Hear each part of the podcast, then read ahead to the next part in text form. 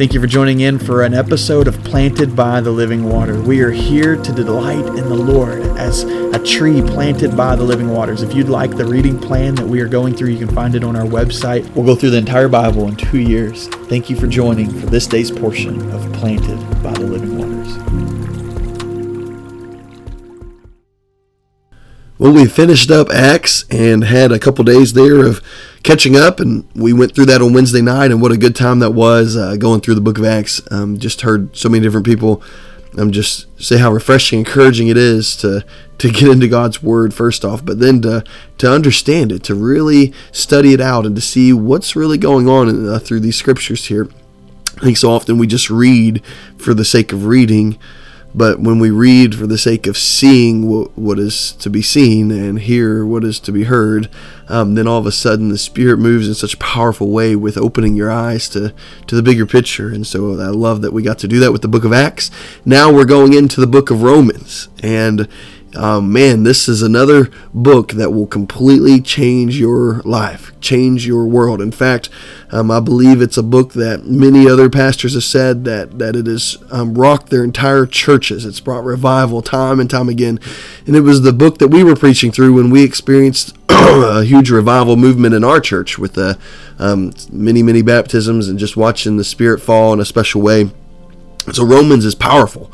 So as we're going through it this week, and as we're going to be looking at it on Wednesday nights, um, I just encourage you to to um, seek the Lord and to see what is to be seen and hear what is to be heard in this book, and that God would move. And so today, um, Paul wastes no time. In Romans one, in the very introduction of his letter, he shares the gospel, tells who he is, and tells um, who he's writing to. And uh, but in that he, he he shares the gospel. And in this passage we read today is the famous passage, "For I'm not ashamed of the gospel, because it's the power of God unto salvation." And so there's this powerful verse uh, that we always lean into, but he already shows that he's not ashamed of it by the way he introduces um, the letter. Look at it with me. Chapter 1, it says, um, Paul, a servant of Christ Jesus, called an apostle, set apart for the gospel of God, which he promised beforehand through his prophets and his holy scriptures. So it says, set apart, this is Paul, set apart for the gospel it says, And the gospel is promised beforehand through the prophets in his holy scripture.